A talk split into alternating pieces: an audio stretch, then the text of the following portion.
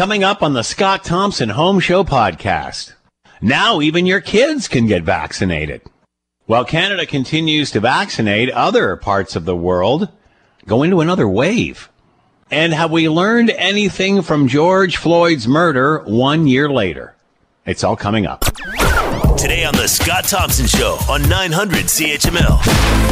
I'm Curtis Thompson, Scott's son. Now kids 12 plus can get a COVID-19 vaccine. Uh-uh. Does that mean my grade 8 graduation is a go? No. No? A what? It's the Scott Thompson Home Show. Here's Scott Thompson.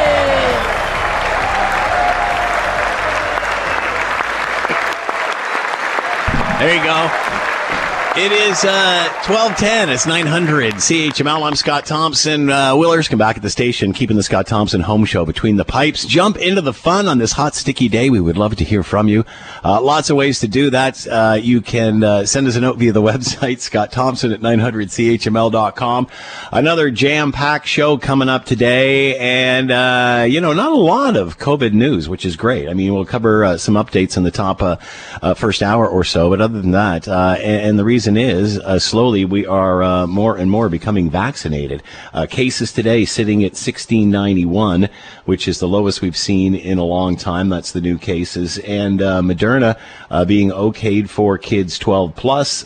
Some of the big news today, and of course the big debate is who gets it first. Do we give adults the second shot, or we do move? do we move on to the kids and get them all the way down to? Say 12 years old, 12 to 17 anyway? Should they be done before uh, others get their second shot? That's the debate that uh, we're having right now. All right, let's bring in uh, Tina Trajani here. Her report uh, in regard to the second dose in AstraZeneca. About 100,000 people received their first shot of the AstraZeneca vaccine mid March, and they are now eligible to book the second, just days after the province announced it was looking to use up remaining doses. 55,000 will expire a week from today.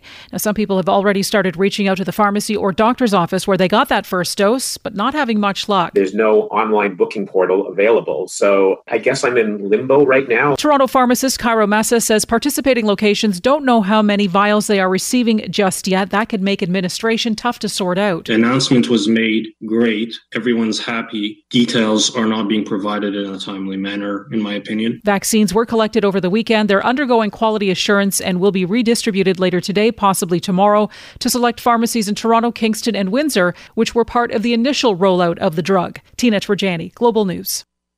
And that is the uh, chatter right now. That's the debate uh, as we see the uh, the eligibility rate lower down to 12 plus. Is uh, when do you vaccinate uh, other people, adults, with their uh, second dose? At what point does that happen? obviously, the prime minister saying today, Canada third in the G20 as far as getting citizens with that first shot. However, we're still sitting at about four percent for uh, the second dose, which uh, obviously puts uh, puts us quite a ways back down the list if you count the uh, the second dose. However, uh, they're saying by the end of June we could see 20% with the second dose and 50% with the second dose by July and August. What does that all mean? Let's bring in Thomas Tenkate, professor at the School of Occupational and Public Health, Ryerson University, and is with us now. Thanks for the time, Thomas. I hope you're doing well. Uh, yes, we're very well, thanks, Scott. Thanks for having me on again.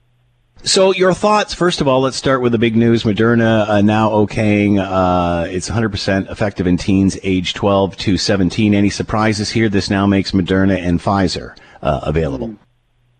Yeah, yeah. it's, it's good news. Uh, I, it's not unexpected. I, you know, I was uh, expecting that Moderna would follow suit after Pfizer. And so, so I think that's good news overall because, you know, the numbers of uh, cases in the under 19s are still very high in comparison to, to the other age groups. Any concerns at all with giving this to someone who's 12, 13, 14?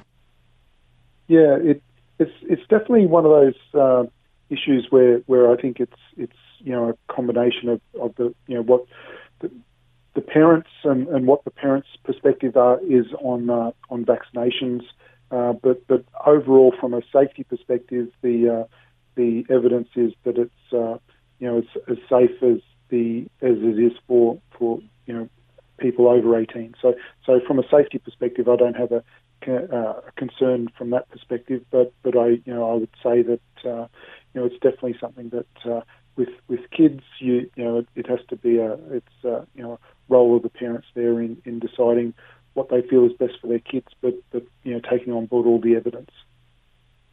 So uh, the big question now, Thomas, becomes uh, when do we start? Or you know, I mean, obviously we've started in, in some hotspot areas of vaccinating those 12 plus already.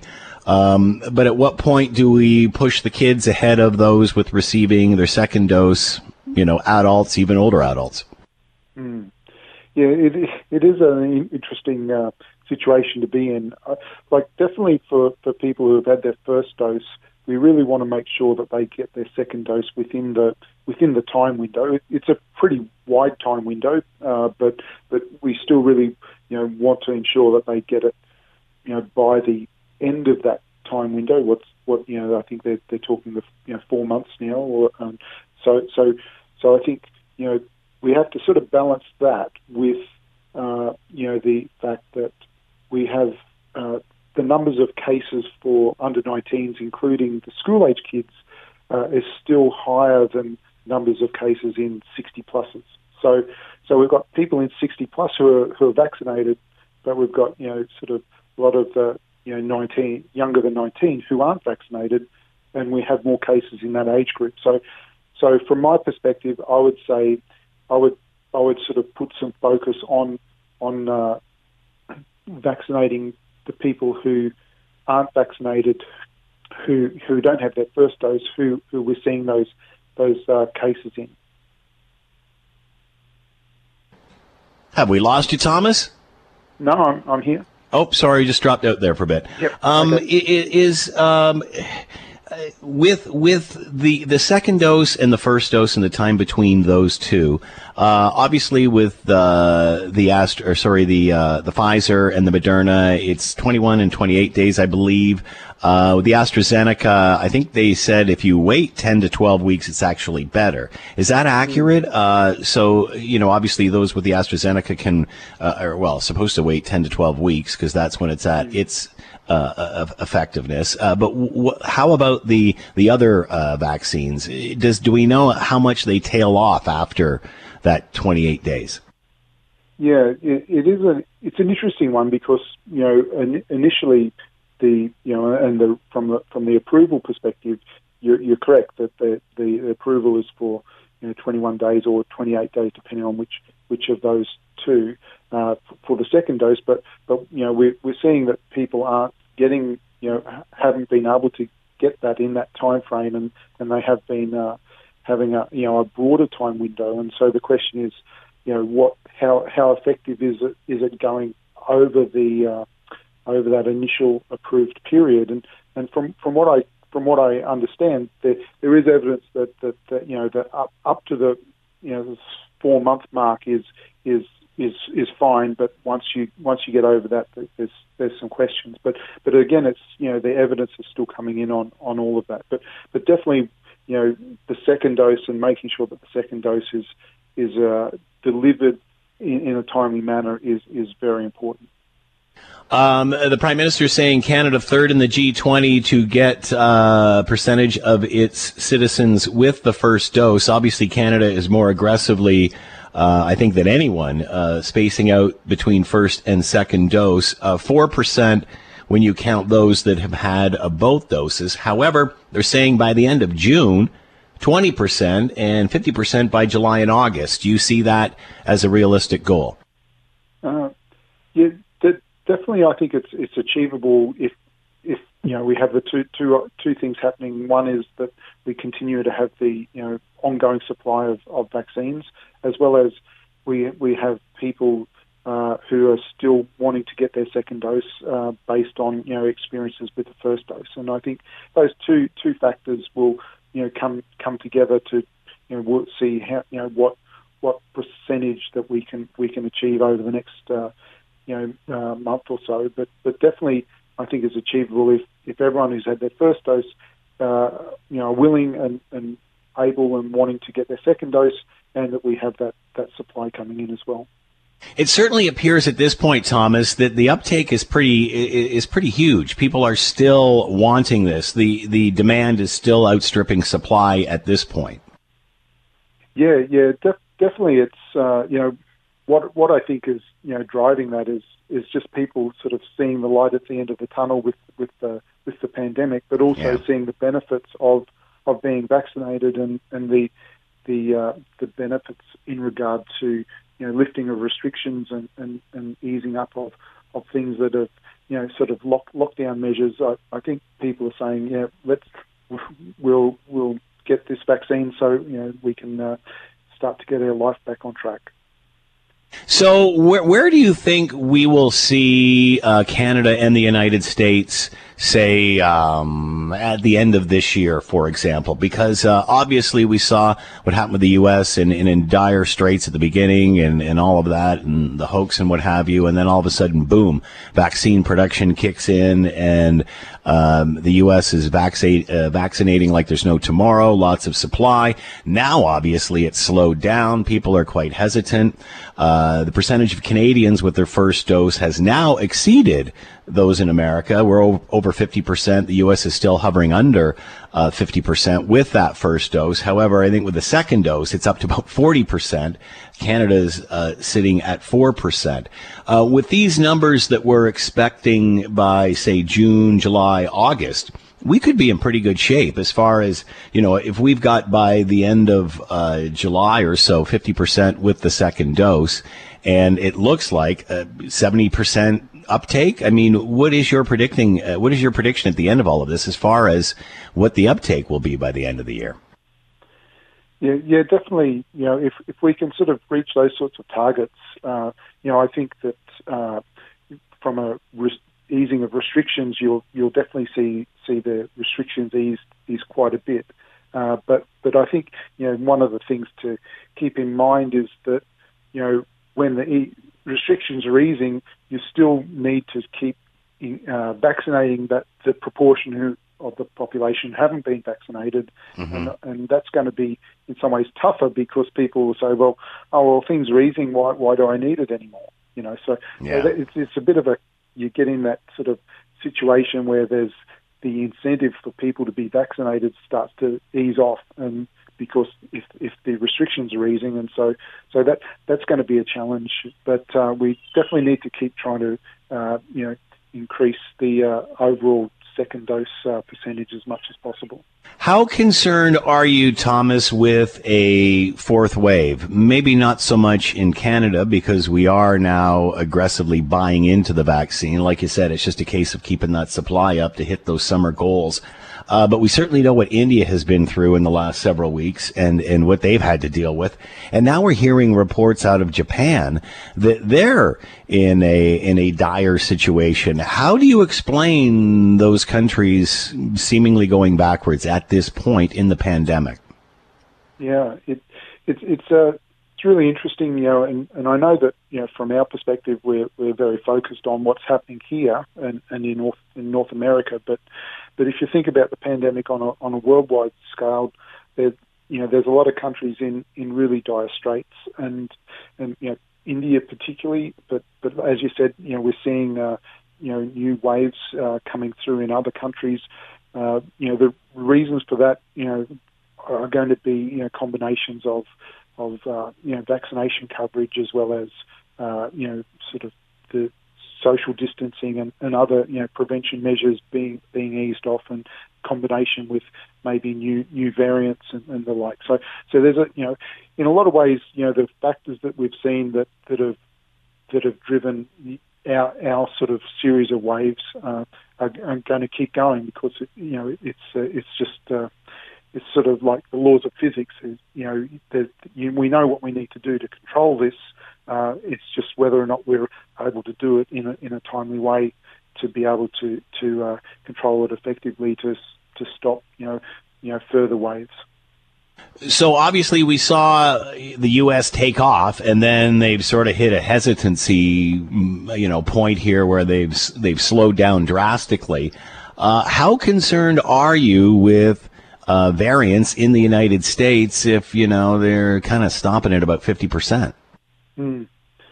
Yeah, yeah, definitely. You know what I, you know what I'm seeing there. You know they're really opening up uh, a lot of lot of uh, sporting activities and a whole range of things there, and so it's sort of like you know life back to normal for a lot of people, and, Yeah. and uh, you know with with the uh, at that sort of percentage, you know you you you're going to have a, a, a, a large number or a large proportion of of community transmission still, and it's going to be hard to to really get it under control. So so so definitely, uh, you know that's something that we've you know even though you know restrictions will start to ease and, and people re- really be uh, be looking forward to that.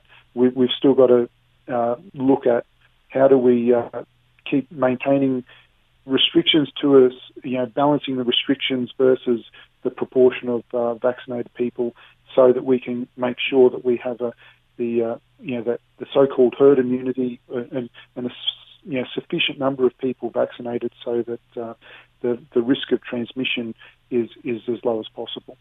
Uh, last question on the bor- uh, the border and the opening of the border between the United States and, and Canada. Obviously, we remember what that was like at the beginning of this. Then it sort of flipped, and, and we had a, a worse time than the U.S. Um, now, how will we come out of this? What will be the benchmark on both for both countries to open them up? yeah, it's going to be going to be interesting because you wouldn't like to think that there'd be different, you know, standards, you know, depending on which way you're going. Yeah. Uh, you'd like to think that that they'd be consistent. So, uh, I, I, it's I'm really not sure. You know, I think you know the the uh, you know international international travel is still going to be reasonably restricted for, for quite some period of time, and uh, and and definitely you know both from a land border and a and a air travel perspective. So so I think uh, you know we just have to sort of keep keep holding fast to, to what we're doing, and uh, you know I think we can see that the lights lights at the end of the tunnel. Boy, we certainly can. It seems uh, that's uh, been evident in just the last couple of weeks. Thomas Tenkate with us, professor at the School of Occupational and Public Health, Ryerson University. As always, Thomas, thanks for the time. Be well. Thanks very much, Scott. Have a great day.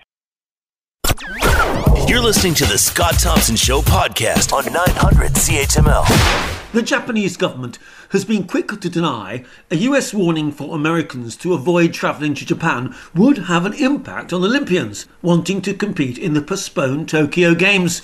US officials cited a surge in coronavirus cases in Japan caused by virus variants that may even be risks to vaccinated people. They didn't ban Americans from visiting Japan, but the warnings could affect insurance rates and whether Olympic athletes and other participants decide to join the Games that begin July 23. I'm Charles de Ledesma. Let's bring in Dr. Ahmad Khalid, uh, health policy expert. He is with us now. Doctor, thank you for the time. I hope you're well. Same to you, Scott. Thanks for having me. Lots to talk about today, but let's uh, let's start from farther out and then come in. Japan, we've certainly seen what India has gone through, and as I mentioned in the preamble, uh, you know, Canada kind of late to the vaccination game. Now we're seeing things happen and and and uh, Canada move along. Um, so, is it surprising to see these little hotspot outbreaks happen in other parts of the world like this? How concerned are you of these? I am concerned. I mean, what's happening in Japan, just to, to clarify this further, is that their health system is currently under a lot of stress. Uh, and basically, the doctors in Japan have voiced, and the healthcare professionals have voiced major protests, the Japanese government asking them to delay the Olympics because they've been working over 120 hours. And so some insane number of hours have been worked by healthcare providers. Their health system is currently uh, very, very strained. Uh, and they have a massive concern about the influx of athletes and spectators to the Japanese uh, Olympic Games. And so there has been a call for that. The U.S. has released, the Center for Disease Control has said that advised all people to not travel to Japan. It's not a ban. However, it's an advisory. And with such an advisory, Scott, what ends up happening is that insurance rates for traveling gets higher. So people who hmm. wanted to go to Japan now all of a sudden are faced with a problem with insurance companies telling them that because of this advisory, they're going to charge them a higher premium. And there's also a big issue about the return time of test dates. So right now it's about three days to get your test results back. The U.S. is concerned that that time is not enough for them to get as many people out there and back safely. So I think there is a number of concerns that comes with Japan, but this is just an indication for all of us here in Canada. What I've said on your show many times before that as long as there is one country out there in the world that does not have access to vaccines, that haven't been vaccinated, uh, that haven't vaccinated populations in large numbers, and that there are active numbers of COVID 19 cases, No country in the world is safe, and the Japan, Japan and Olympics is the perfect example of that right now. You know, we were talking about India a few weeks ago when, when their situation started and, and asking how can the world's, what's considered to be the world's pharmacy, who, you know, makes so much of the, uh, the vaccine, uh, can find itself in such a situation. And then again, you know, a reminder if you uh, drop the protocol too soon, if you get a little lax when it, when it comes to gatherings, that sort of thing.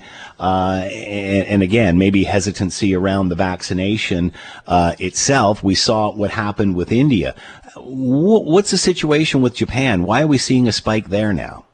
Well, the reason in Japan is that their vaccination rates are dangerously low. So the number of hmm. people that are vaccinated in Japan is exceptionally, exceptionally low. Um, and so that's part of the problem, but they've also had the closer, uh, you know, uh, gatherings of individuals. But primarily for them, it's really been around the vaccination rates. They haven't been doing very well. They're trying to expand their uh, how many people get vaccinated now, which hasn't worked out well for them. They try to increase the age. By the time the Olympics start, they would be looking at expanding the age group for them. And so the point there is that they just, you know, they, they just only on Monday opened their first mass, mass vaccination centers. It's a little bit too late from when the Olympics start. As of today, mm. only 2% of Japan's entire population has been vaccinated. You can't be hosting one of the biggest events in history, you know, you know, yeah. expecting thousands of people come when your vaccination rates are just not high enough uh, it puts a risk on the country itself. And that's what the healthcare professionals there are talking about, Scott. They're saying, listen, we don't have enough people vaccinated. We can't handle more people coming into our country at this point. And I think at this point, uh, international travel is banned. I don't believe there is going to be uh, spectators at this point, but I'm not sure what it's like domestically for them. I think that might still be allowed. Um, so with with Japan, you said like two percent, and in India's wasn't it was around the same uh, uh, around the same number not too long ago. Is it for Japan hesitancy or supply? Is it a supply issue like Canada, or is it hesitancy? I think it's a combination of multiple factors. I mean, in Japan specifically, it looks like part of the reason is A, supply, and B, the way they've actually planned out their vaccination. So for eligibility, distribution centers, uh, mass vaccination centers, that's part of the distribution plan or the rollout plan of the vaccine is very different in Japan. However, in India, India is a big country, a, a gigantic population size, and difficulty in outreach. So uh, getting the vaccines to people in rural areas of India has been a big struggle, and the healthcare system's ability to actually provide vaccine to a mass number of people. Uh, so context matters. You know, where you live and the way the country and the infrastructure of the health system is set up really is playing a big factor. That's not a problem for us, for example, in Canada or the U.S., where our health systems are able to sort of do this mass vaccination. And we were seeing it right now in Ontario with more than 50% of the population being vaccinated, uh, adults that that's partly because we have the system to be able to do that. Online bookings is an option for us here. Yeah. That's not the same in other countries. And think I think now it's it's very interesting from my end that we're seeing that everybody has a, a front row seat to understanding global health, Scott. We really are getting to see what it means to have countries uh, with different healthcare systems. And we're hearing about it in the news and we're, we're all learning about how that affects uh, their approach to COVID 19 response. Yeah, that's a valid point. Um, so as you, and again, this is hard to predict, but who are you concerned about moving forward? Uh, obviously India's had issues, Japan having issues now. Uh, who who are you concerned about, or what part of the world? Obviously, Africa's got to be a major concern. Uh, but what wh- where do you see the next sort of hotspot, or, or or something that raises a red flag for you? Uh, for example, would it be the United States, who had a great uh, uptick at the beginning, but now they're kind of hesitant, you know, and getting past that fifty percent mark for for people uh, getting the jab? What, who are you concerned about sitting out here now? I mean, just to clarify, there are parts of Africa, there are countries within Africa that are doing remarkable jobs. So I'm just very mm-hmm. careful to say the continent of Africa is yeah. not doing well.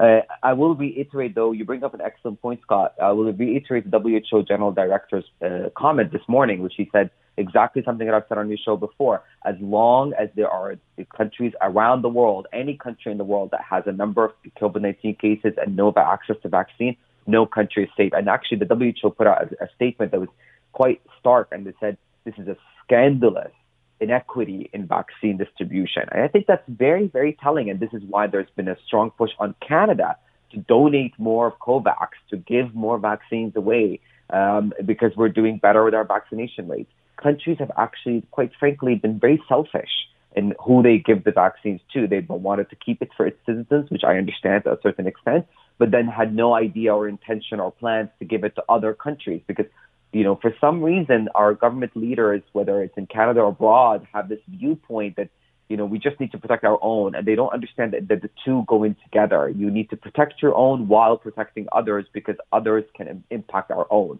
And so this dual uh, policy complex needs to be addressed, and I think countries around the world are waking up to that reality slowly and realizing that we can't open, open our international borders. We can't do import and export. Affects all aspects of life if there are countries around the world. It's an infectious disease and it transcends borders, period. Uh, and so mm. the sooner we arrive to that reality and we put plans, concrete plans to make sure that every country around the world has access to the vaccine and has access to distribution of the vaccine, Scott. So when you ask me about which country I'm worried about, I'll tell you I'm worried about any country who not only not have access to supply, but also don't have the health system in place to be able to distribute that vaccine. Yeah. I can give you millions of vaccines, but if you're not able to give it out to, to your population, that's a problem. Uh, you brought up borders and such. Uh, obviously, the U.S. Canadian border closed until June 21st. Uh, how do you arrive at a criteria to open the border? Uh, do, do, do, both countries have to have X number vaccinated, X number second shots? How would you, because again, now you're uh, you, you, know, you're having people going to and fro. Obviously, you need the same sort of standards, don't you, on both sides of the border? I'm going to say something that's a bit, uh, you know, on the discussion point here. I don't believe the U.S. is doing as well as it's been projected. And quite frankly, yeah. Scott, I think what's going to happen with the border control is that we might open it up uh, slightly, but I suspect, given the data and the numbers are coming out of the U.S. and the hesitancy rate, I suspect that the U.S. will go through another wave of a massive surge of COVID-19 mm. around September. And so, and I suspect that we're going to, cl- if we open our borders, we're going to close them back very quickly. The way the U.S. is doing right now, when we look at the data of hospitals intake, they're seeing a surge in the number of patients of COVID-19 who have not been vaccinated. Um, and that number is only escalating by the day. There is a, still a massive population uh, of people in the U.S who are not getting vaccinated and do not wish to get vaccinated because they have the supply, they have the ability to get people vaccinated. There's a large number, uh, I don't have the exact figure, but it's close to 50% of the population not willing to get vaccinated in the US. Yeah. That ends up that what happening there is that they're going to have a massive, you know, collapse of their healthcare system once again, where they have an influx of patients who need the uh, treatment. So you're concerned that they have stalled after they, Correct. you know, went into warp speed with vaccination and such. Uh, that it's just it's it's it's the interest there is waning now. Correct, and we see that from the rates, right? That, that we see that over the number of weeks that have passed, uh, less and less people are getting vaccinated, and that indicates yeah. to us vaccine hesitancy. Not the same case in Ontario, in Canada overall, our uh, our rates are higher. Uh, we more and more people in Canada are getting vaccinated, partly because Canadians tend to value science more than Americans overall. Uh, and I think it could also be the fact that we've been in a lockdown for much longer yeah. than the U.S. I mean, the parts of the country, at least especially in Ontario, has been under the strict lockdown for so long. It's almost served as a wake-up call for us. It, like if you were debating whether to get the vaccine or not, I, I wonder if, if the lockdown really played a factor in people saying, "Well, I'm just going to get the vaccine because I want to be out of this lockdown." That can't be said about the U.S. There were some cities in the U.S. that had strict measures, but there were a lot of parts in the U.S. where it did not have the same lockdown measures we had here in Canada, the strict ones. Yeah, that's for sure. Uh, all right, so uh, today's news, obviously, Moderna uh, okayed for uh, kids 12 plus. That's both uh, Pfizer and Moderna uh, now given the uh, green light to uh, to start jabbing the kids, and I guess in hotspots that has already uh, began uh, has begun. Your thoughts, because now the question becomes, because supply is still a concern, although more and more is coming in. do we hit the adults with the second shot, or do we prioritize keep going down to 12 plus? I believe that the government's probably really looking closely at whether to give people the second shot as soon as possible because we don't want to delay that too long. And also, we know from the evidence that two shots give us the better sort of immunity, right? and we need to look at people who want to travel. And so there's multiple factors that are involved with actually getting people two shots. This week, we're getting about 600 doses of the Pfizer vaccine, which should help this whole idea of second doses. However, now with the idea of expanding eligibility to anyone over the age of 12, I think the two can go hand in hand. I think we need to start, you know, definitely vaccinating uh, uh, children over the age of 12 because we want to reopen schools. And so part of the reason why there's been a push for trying to see if we can vaccinate our younger population is because there is a big, big push for schools to, to reopen. And one way to make sure that schools can safely reopen is for us to vaccinate our children. And so, uh, you know, now I tell you, I work in academia, and the big conversation in academia right now is it's one thing that our professors and our teachers and our staff are vaccinated, but our students are not. So is it really safe to open up? Because you know, I might be standing at the front of the lecture hall or classroom far away from my students, but my students are sitting next to each other. And yeah. so there is this big debate now, and I think that's part of the push to expand the eligibility over 12. However, I think that there is also a big, big push to make sure people get their second dose as soon as possible. Uh, my guess is by September things will be relatively normal for students both in university and and in high school and elementary school. Uh, that being said, eh, do you think there's any chance of them going back before the end of this year for like the last week or two? Hard to say at this point, Scott. I mean, I agree with you. I think that the majority of people will be vaccinated, including our children, by September. Can we reopen earlier? Hard to tell at this point. It all going to depends on the supply and the rates that we can vaccinate. I mean, we haven't even looked about how many children actually want to get vaccinated. Yeah, uh, that's another big topic that we will have to see, wait, wait and see, because you know we can expand the eligibility, but if they're not going out there to get the vaccine, what are we doing wrong? So let's hope that's not the case. Uh, and that you know when we do expand the eligibility, people can get the vaccine in that age group. They're all going out there to get that vaccine. All right, by fall, Ahmad, most of us are supposed to be vaccinated with two doses. At what point do scientists say, all right, that's wearing off, now we got to line up and do it again? Uh, well, I think that you know we're we're doing really really well. I mean, when you look at how we're doing overall, especially in Ontario, with the number of people vaccinated, the case numbers in the hospitals, we're seeing a decrease in those, especially in ICU units. Uh, and so I think that by fall, we should see life resume back to normal. Uh, as long as I just want to be very clear, as long as we keep a close eye on the rest of the world. Uh, as long as our borders are open, we will always continuously have surges in numbers. And so, but however, with two doses and everybody being vaccinated uh, with the two doses, we're going to have a very strong immunity towards the COVID 19. So we suspect a bright future ahead, to be honest. So, uh, and now my point is, doctor, is that now you get everybody vaccinated. Is it a year later it all wears off and we start again? Or will we not know that for another six, eight months? We will not know that only because of the variants. They're, they're, yeah. playing, they're, they're throwing a curveball. Um, and so variants are, you know, test us in different ways. However, what the scientists seem to believe is that if the majority of the population is vaccinated, you're giving very little chance for the vaccine, for the sorry, for the virus to play games. Uh, to and by play games, I mean create variants that you know trick the vaccine system. Let me put it simply. And so the idea here is that, if, and that's the concern actually, Scott, with the U.S. because that they're not going to be able to achieve that mass large number of vaccinations they might present with variants that we we don't expect, you know, will will not be able to respond to vaccine well and might need a booster shot. And currently, Pfizer, Moderna, and other vaccine manufacturers are looking into that option. Like, do we need to alter this? Is this going to become like the flu vaccine, where every year yeah. you get a you know a different variant of the of the virus of the vaccine to to cater for the variants that are existing for that year? Uh, but I think in Canada, if, if we stay the way we are, we increase the number of vaccinations, we might actually be doing quite well where like COVID-19 becomes just like the flu, where next year we look at the case numbers in anticipation of that. We vaccinate our most vulnerable populations uh, with a booster shot, uh, and then we, we move on from that. Time will only have to tell us what, what the way forward is. Mm, still lots to learn. Dr. Ahmad Khalid with his health policy expert, uh, talking about all the news today, including uh, 12 plus and other parts of the world still experiencing hot spots. Doctor, as always, thanks so much for the time. Be well. Thank you, Scott. Thank you. Oh, here is today's daily commentary.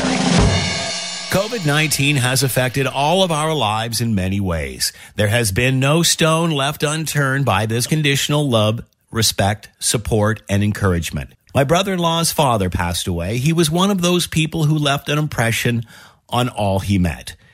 When speaking to him, you were the only one in the room. I remember a past funeral where a minister said, It's not about the dead, but for the living.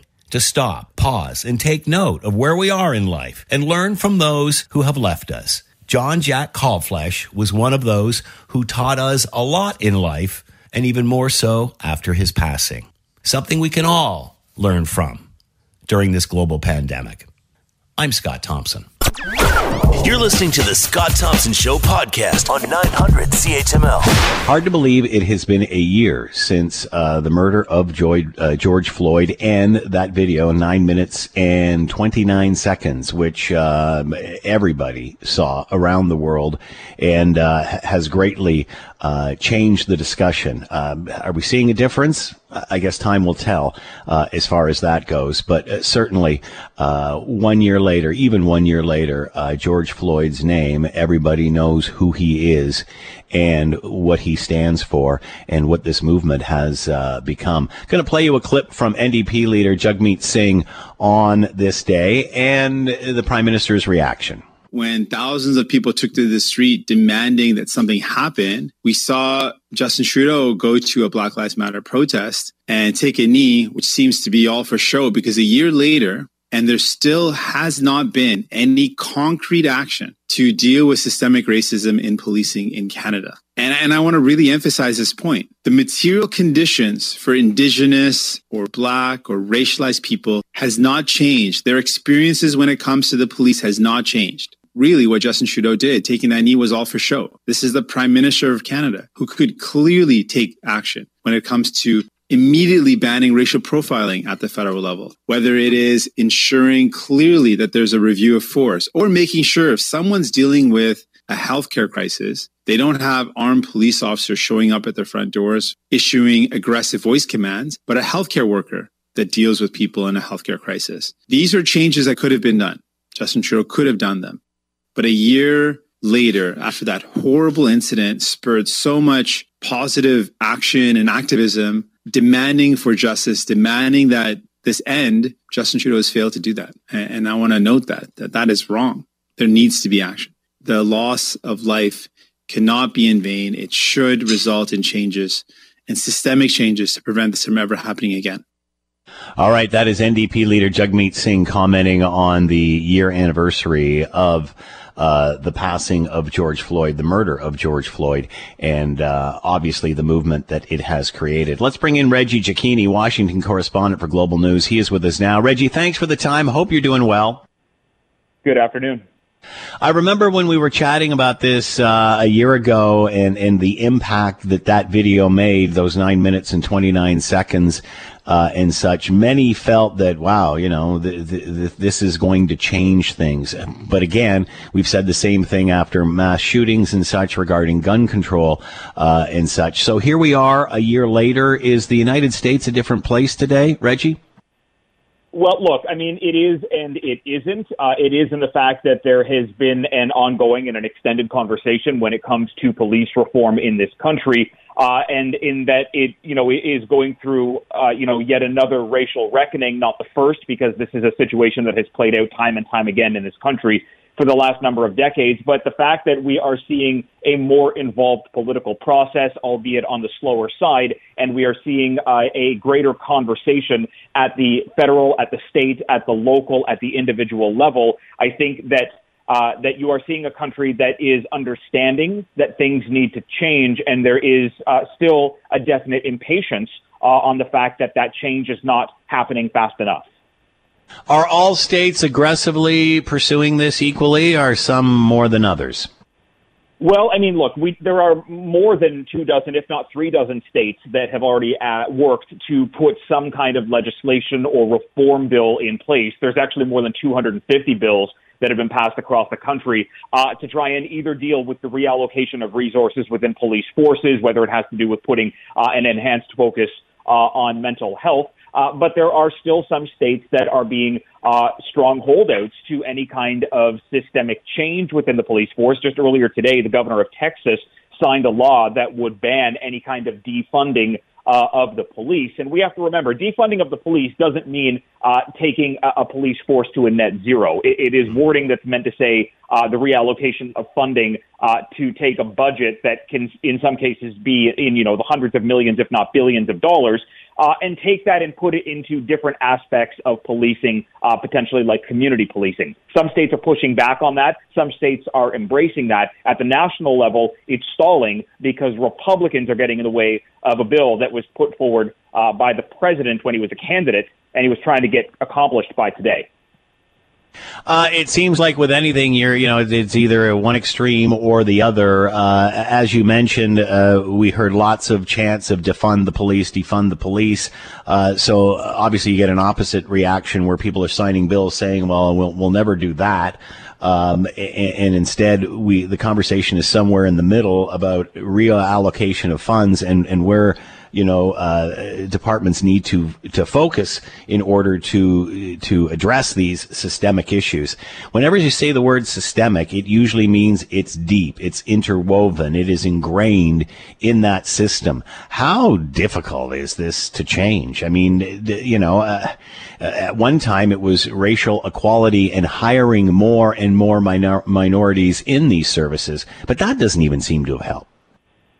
No, it doesn't. And I, I think you're right. Systemic means that it is far deeper than the surface. And I think that's where you're seeing some pushback right now from activists by saying that what police forces are doing, what politicians are doing right now, is only skimming uh, the surface of these problems that really have existed for decades and trying to cover that up by saying, well, look, we're being more diverse in our hiring. That's not getting to the root cause that while there are uh, you know, minorities in the police force, uh, that there are still, you know, quote unquote bad apples uh, in the police force that can really taint uh, the image and the good work and the goodwill that is put forth uh, by the number of police who are trying to do something for uh, for the greater good. And, and, there are members of the community that are also simply cautiously optimistic at what they're seeing because, again, it has to do with systemic problems. There are people that are of an older generation that are out marching uh, for people like George Floyd, for people like Breonna Taylor, and at the same hmm. time they were marching in the 1980s and the 1970s and the 1960s. Uh, so they've been rallying for change. That change is slow because uh, the, the roots of the problem run so deep. You will find politicians namely in the Republican Party, like the former president, uh, who would decry it and say, look, there is no racism in police forces. But at the same time, you have police captains actively coming out saying, look, it's a problem and we're trying to deal with it. But you can't just do that in a snap. You talked about various generations who are involved in this protest. You know, we were playing Marvin Gaye's What's Going On to start this, which, you know, was historically a song back in the day uh, of him singing of the same sort of uh, inequality and, and such. Um, are we actually seeing discussions of how things can change? Are we seeing discussions, certainly not necessarily of defund, but here's what we need to do to address this? Because it's very bizarre, uh, you know, uh, especially here in Canada, you know, we're, we're asking police to do more and more and more. We need someone who's, you know, can specialize in mental illness. We need someone who can specialize in cyber uh, attacks. We need someone who can specialize in, in terrorism type things. Um, so again, are we are we asking them to do more and more and more and more, yet taking the resources away for them to, to, to do it? How do you find the balance here?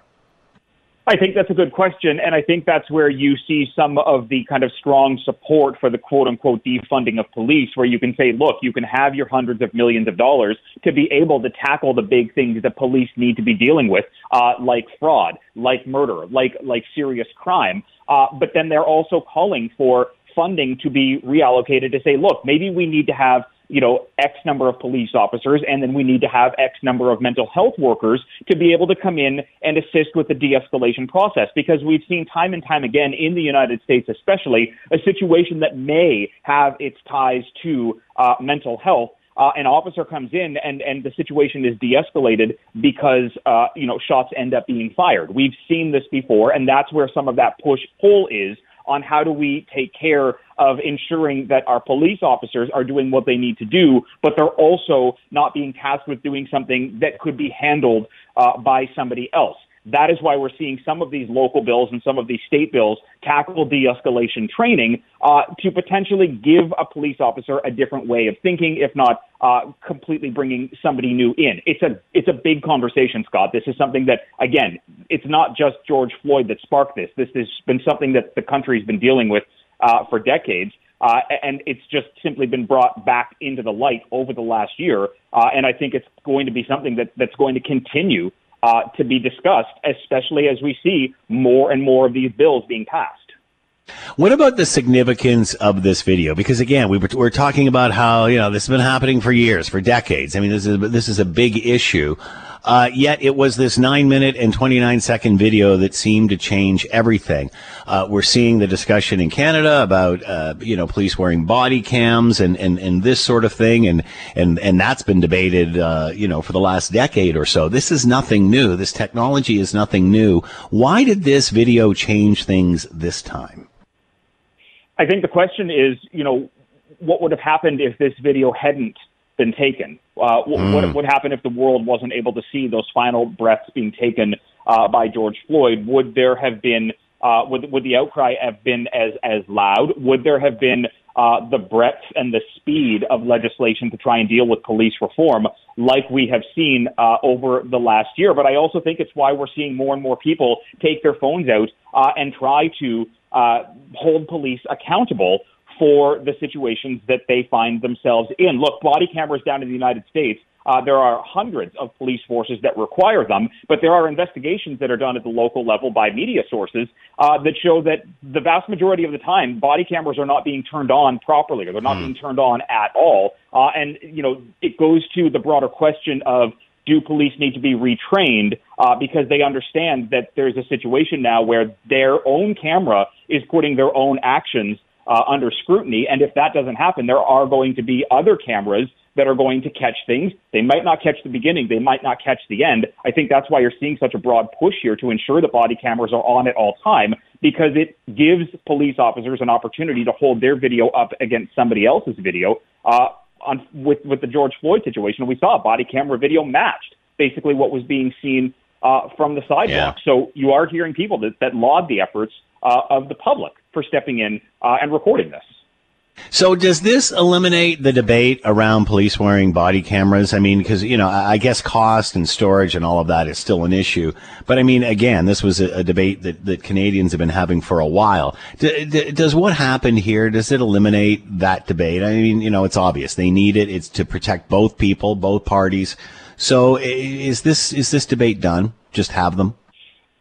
I think you're still going to find the debate uh, for, for people wearing body cameras uh, when it comes to police. Uh, you know, the evidence still suggests that uh, they, they, they, they play a role uh, in the protection of society. They play a role when it comes to any potential wrongdoing, but there's also evidence that shows that body cameras on police aren't doing anything to curb excessive use uh, of force. But I think that what we can see and what legislators are seeing and what cities are seeing, city officials are seeing when it comes to police, uh, is the evidence is out there that uh, you know excessive use of force that can be caught on a body camera can potentially lead to changes uh, within a police department, uh, and we saw that play out firsthand in Minneapolis. We saw the body camera footage from Officer Derek Chauvin, former Officer Chauvin, played a significant role in not only his police chief coming out and speaking out against him, uh, which was a, a rarity uh, in how these kind of trials play out in the United States, but it also led to that officer being convicted. So there are arguments that these cameras do make a difference, uh, and you know it's kind of pushback on the pushback to wearing them. What about the president's view on this? Biden's view on this? What can a president do? We remember during the mass shootings, uh, Barack Obama feeling helpless and saying the same thing over and over again.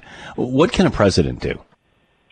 Well, I mean, look, a, a president can be, um, you know, a sympathizer in chief. He can offer an emotional shoulder. The, the president, uh, when he was a candidate, ran on a, a key component of one of his platforms that he would push through legislation uh, to make a, a kind of national police reform bill, uh, and that was put through to the House. It has George Floyd's name attached to it. Uh, the House passed it. It's now meeting some struggles in the U.S. Senate because there is political pressure to not pass this the president himself put a self-imposed deadline of having that bill passed by today, the anniversary of George Floyd's death. Uh, and he's today meeting with the family uh, of George Floyd inside the White House after they were meeting with uh, top lawmakers earlier today. So the president, uh, you know, he doesn't have a heavy hand to be able to sway the Senate to be able to do something, but he does have that ability to reach out to uh, families, reach out to victims, and ultimately reach out to voters to say, here's something that I'm trying to do. There are elections coming up. This is the kind of stuff that can be remembered.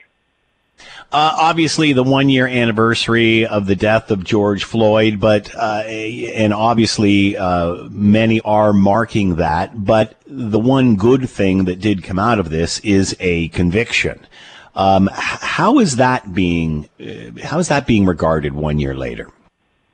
Well, I mean, look, it, it shows that change can happen within uh, within a police force. That was obviously a moment uh, that was, uh, you know, you know, all for for lack of a better word, celebrated uh, not only across Minneapolis but right across the United States because it showed that police can be held accountable uh, for their actions, uh, and it leaves hope throughout Minneapolis that you know additional people who were involved in that death could potentially find themselves in a similar situation. We obviously have to wait to see the the, the rest of the officers involved in that uh, case. They go to trial uh, next year. There's a sentencing still to come for Officer mm. Chauvin later on this summer. Uh, but, you know, that was kind of what many activists saw as the first step forward to getting some kind of accountability for police by saying that this is a rarity that occurs across the United States with the help of cameras, with the help of body cameras. That conviction uh, led to kind of a moment of freedom for many of the people who felt trapped under uh, uh, under uh, you know policing in America that that really has been criticized for having its systemic issues. Reggie Cecchini with us, Washington correspondent for Global News. Uh, one year later, after the murder of George Floyd, where is America? And of course, make sure you're watching Global News tonight for more on all of this. Reggie, as always, thanks so much for the time. Be well. Thank you. You're listening to the Scott Thompson Show podcast on 900 CHML. You might remember we talked a little bit about the Colonial Pipeline, and it was hacked by hackers, and uh, it obviously stopped uh, operation. I think it was for a few days anyway, and certainly put uh, cities along its uh, path in into uh, a, a, situation with shortages and such. We didn't talk about it too much up here. Uh, we were talking more about the closure of the Line 5 pipeline, I think at around the same time as all this happened. Uh, but bizarre the way this did happen and how they got out of it. And uh, what about Canada? Are we prone to this type of attack as well? Let's bring in Ian Lee, Associate Professor, Sprott School of Business, Carleton University. He's with us now. Ian, thanks for the time. Hope you're well. Yes, I am, Scott. Uh, good to talk with you. All right, let's talk about the first, the Colonial uh, pipeline, and what happened here. What what exactly did stop uh, the uh, flow of oil there? Well, most, uh, just about every business and university and hospital and municipality and city and province and national government and military have digitized. Um, um, there, there's probably some small businesses listening right now, you know, one person, two person mom and pop stores, are saying, What are you talking about? I just do everything with cash, and I don't dispute that.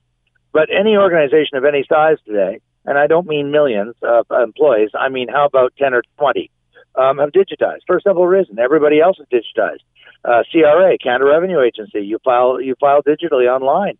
The with employee withholding taxes, you have to submit your data. Uh, the stat can collects from every business uh, every 30, 60, 90 days. It's submitted online. Uh, you, we do our banking online. The banks do commercial banking online. Utilities do everything online because um, digital technology is vastly more efficient than paper based. And I'm old enough to remember being in the bank in the 1970s when we still maintained physical ledgers of paper updated with pencils.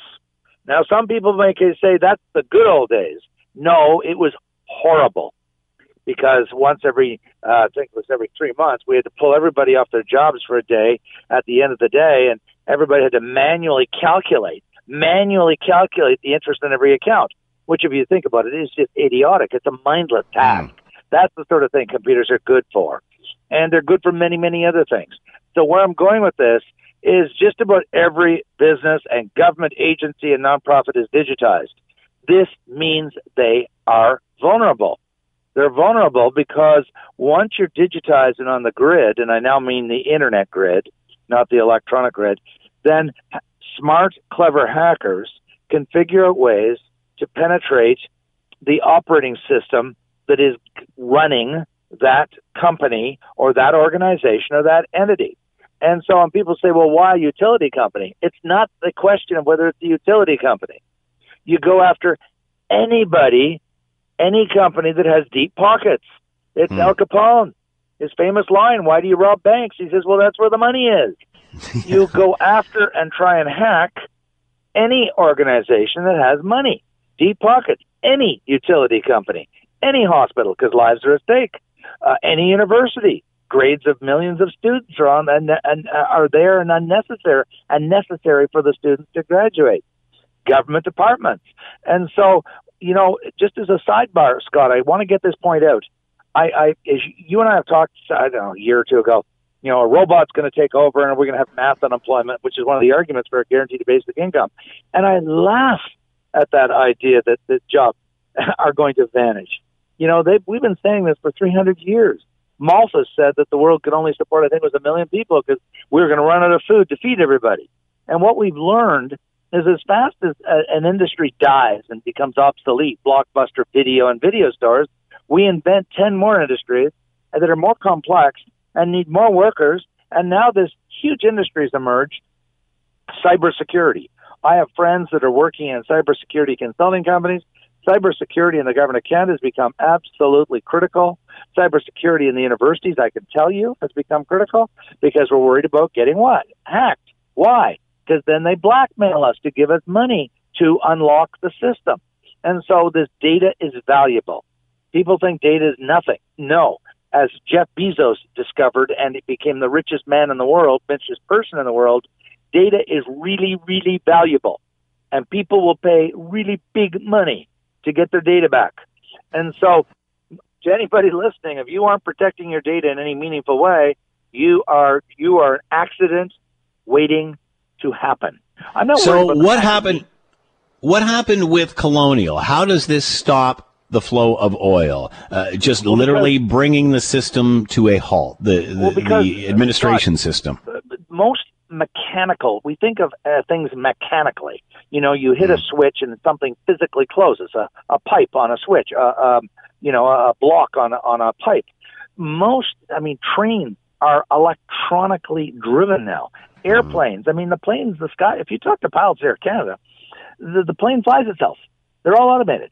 Long before trucks and automated cars and autonomous vehicles, the planes have got enormous technology. It's all digitized. Mm-hmm. It's all electronic. The same with the pipeline. There's nobody walking around with a great big sledgehammer pounding on a bar that shuts a valve.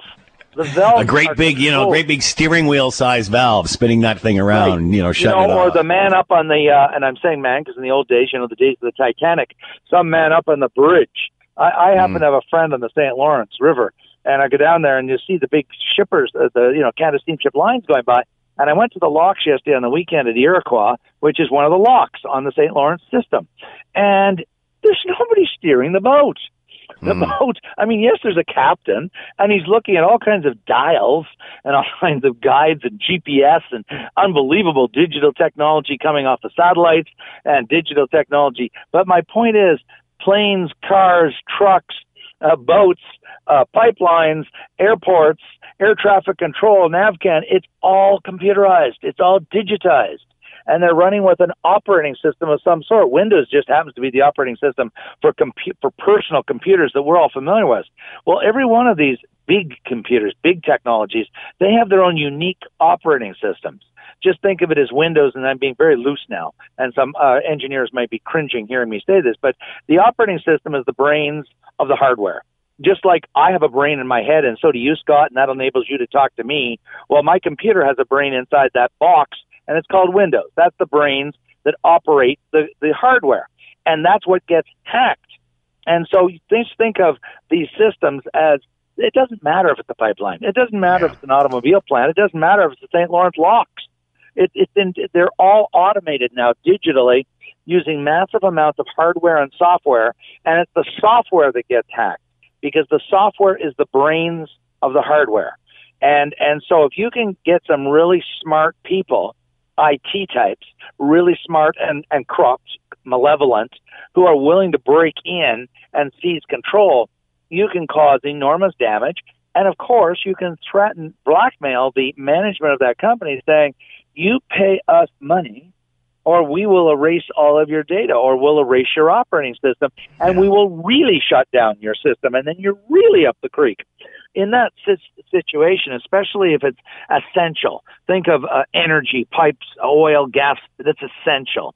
Think of hospital records in a and patients in a hospital that's essential. It's not the industry it's how bad do this does the management need the data back up and running almost immediately? And the more urgent it is, the more vulnerable you are to getting hacked. So, uh, with Colonial, what happened? How much did they have to pay to get this? Out? I've read different again? stories, and I can tell you because uh, I know uh, I've heard stories in Canada of uh, universities being hacked and, and some companies. And of course, it's always very hush hush. Nobody ever wants to a admit that they got taken to the cleaners. Two, you don't want to incent them by announcing how much. But I read that it was over four million dollars in the Colonial yeah. instance. And you know, it's a it's a very fast in, fast out. Once they take over the operating system, they then reprogram it so that your own programmers can't go in. Some of your listeners may be saying, "Well, where are your programmers?" But once you get past the the barriers, the firewall, once you breach the castle walls, if I can use very old medieval technology uh, uh, language, once you get inside the castle, your guys are running around knocking off the good guys. Now they're not the hackers are not doing that in a literal sense. They're not physically yeah. hitting them or killing them. They're disabling the inside guys. Some slang term is the white hats. They're the good guys.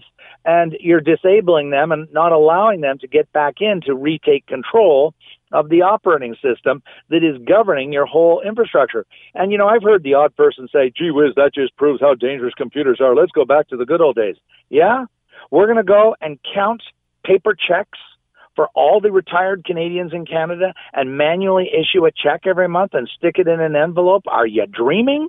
You'll never get your check on time. Same with so payroll.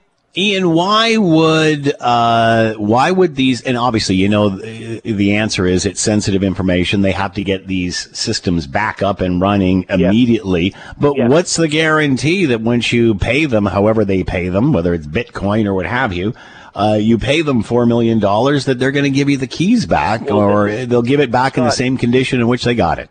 I've raised the very same question with an IT manager in another university, not my own, uh, who I heard over the grapevine was hacked. And I said, You're dealing with thieves.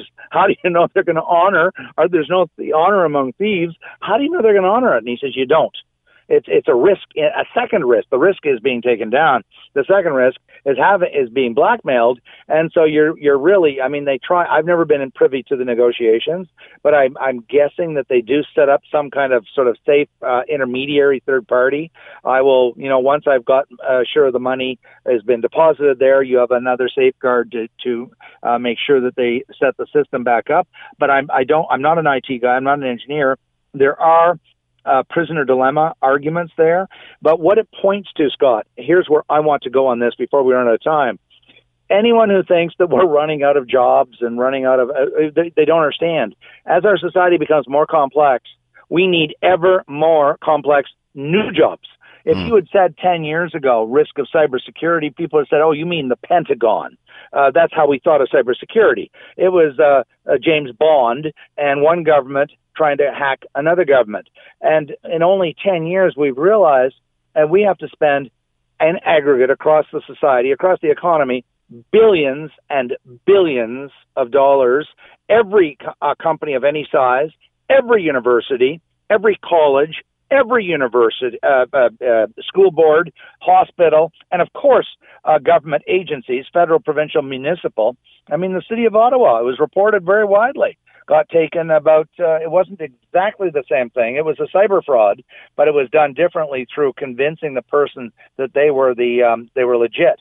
But it right. doesn't matter whether it's seizing your system or conning you into sending a payment. You've got to spend companies organizations employers have to hire a lot more really smart engineering types uh, IT types to set up uh, more and more robust cybersecurity defenses this is one of the major threats of the next one, two, five, ten, fifteen years for all organizations. I'm not talking the mom and pop store that's a frame store for with two employees and you know and cash flow of 20,000 a year. We're not talking that. We're talking any organization of any size, any bus system, the Toronto Transit System, the OC Transit System, you know, the City of Ottawa Hydro Electrical Authority, uh, Ontario Hydro, um, uh, Power One. Um, you know, it's not just in the private sector. It's where you've got large numbers of customers or people that whose data is involved, and the company uh, cannot afford to be out of business and be shut down for any period of time. That makes you vulnerable. And that means you've got to be hiring a ton of these engineers, of these IT types, these electrical electronics engineers to go in and really, really make your systems as robust as possible. And there's many companies out there that have taken it, they treat it as an afterthought and uh, they don't spend enough and they the board of governors the board of directors does not ask tough questions about what are we doing to protect ourselves because you know you're talking in the millions and millions of dollars especially if they do let's say they worst case scenario you pay the bribe and then they still kill your system anyways you're talking millions and millions yeah. of dollars and person years to rebuild your system so this is not trivial. This is not some trivial um, uh, issue, and it's not something that just affects one company in one state in the United States.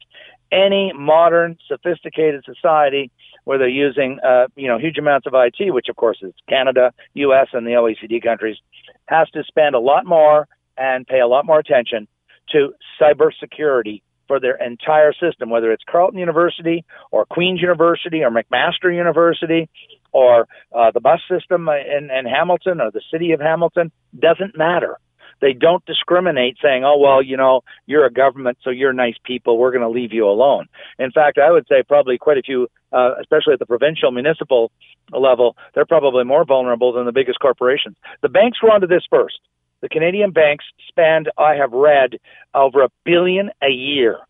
The big six, Canada only, spends over a billion a year on cybersecurity.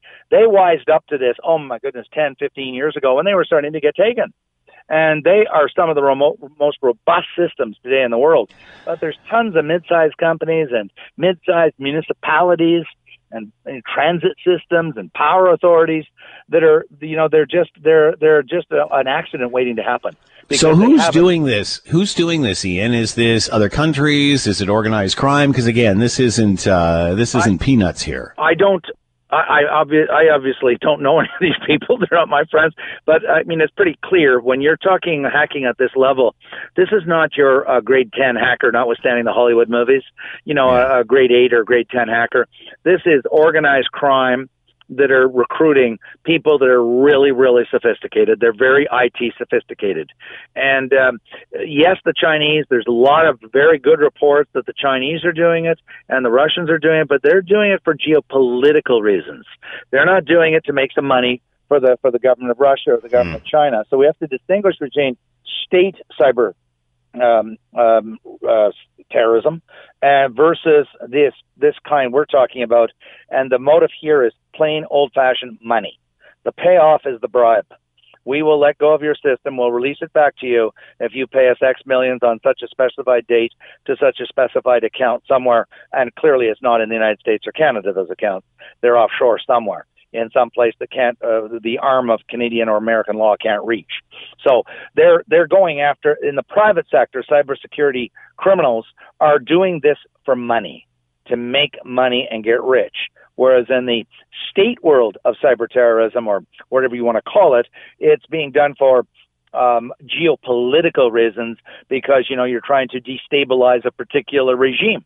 I yeah. mean, uh, Israel, it's been widely reported, has done some very serious cyber terrorism against um, is against Iran to prevent them from developing a nuclear bomb. So, mm. I'm, I'm, my point that I'm making is you make, must make a sharp distinction between countries that are doing it for geopolitical strategic reasons versus when you hear of ransom notes, that's the private sector and yeah. and I mean by the private that's private criminals, and they're doing that. I, I think it's very organized because you need a lot of uh, resources to set the network up to get the hackers to be able to go in. These are very complex systems. The average person wouldn't have a clue or even to enter or how to start. Mm. So these aren't people that have taken one course online in programming. These are people not. that probably have an electrical a degree in electrical engineering or something very sophisticated, and then they've been uh, practicing their craft, if I can call it that, for a, for a considerable period of time. Not doing it in the parents' basement. Uh, Ian no. Lee with us, associate professor, Sprott School of Business, Carleton University, talking to talking about cyber attacks similar to uh, which uh, just recently hit a U.S. pipeline and uh, ransomware upwards of four million dollars. Ian, as always, thanks for the time. Be well. My pleasure. Thanks very much. The Scott Thompson Show, weekdays from noon to 3 on 900 CHML. This is the Scott Thompson Podcast, available on Apple Podcast and Google Podcast or wherever you get yours. And don't forget to subscribe, rate, and review so you don't miss a thing. I'm Scott Thompson, and thanks for listening.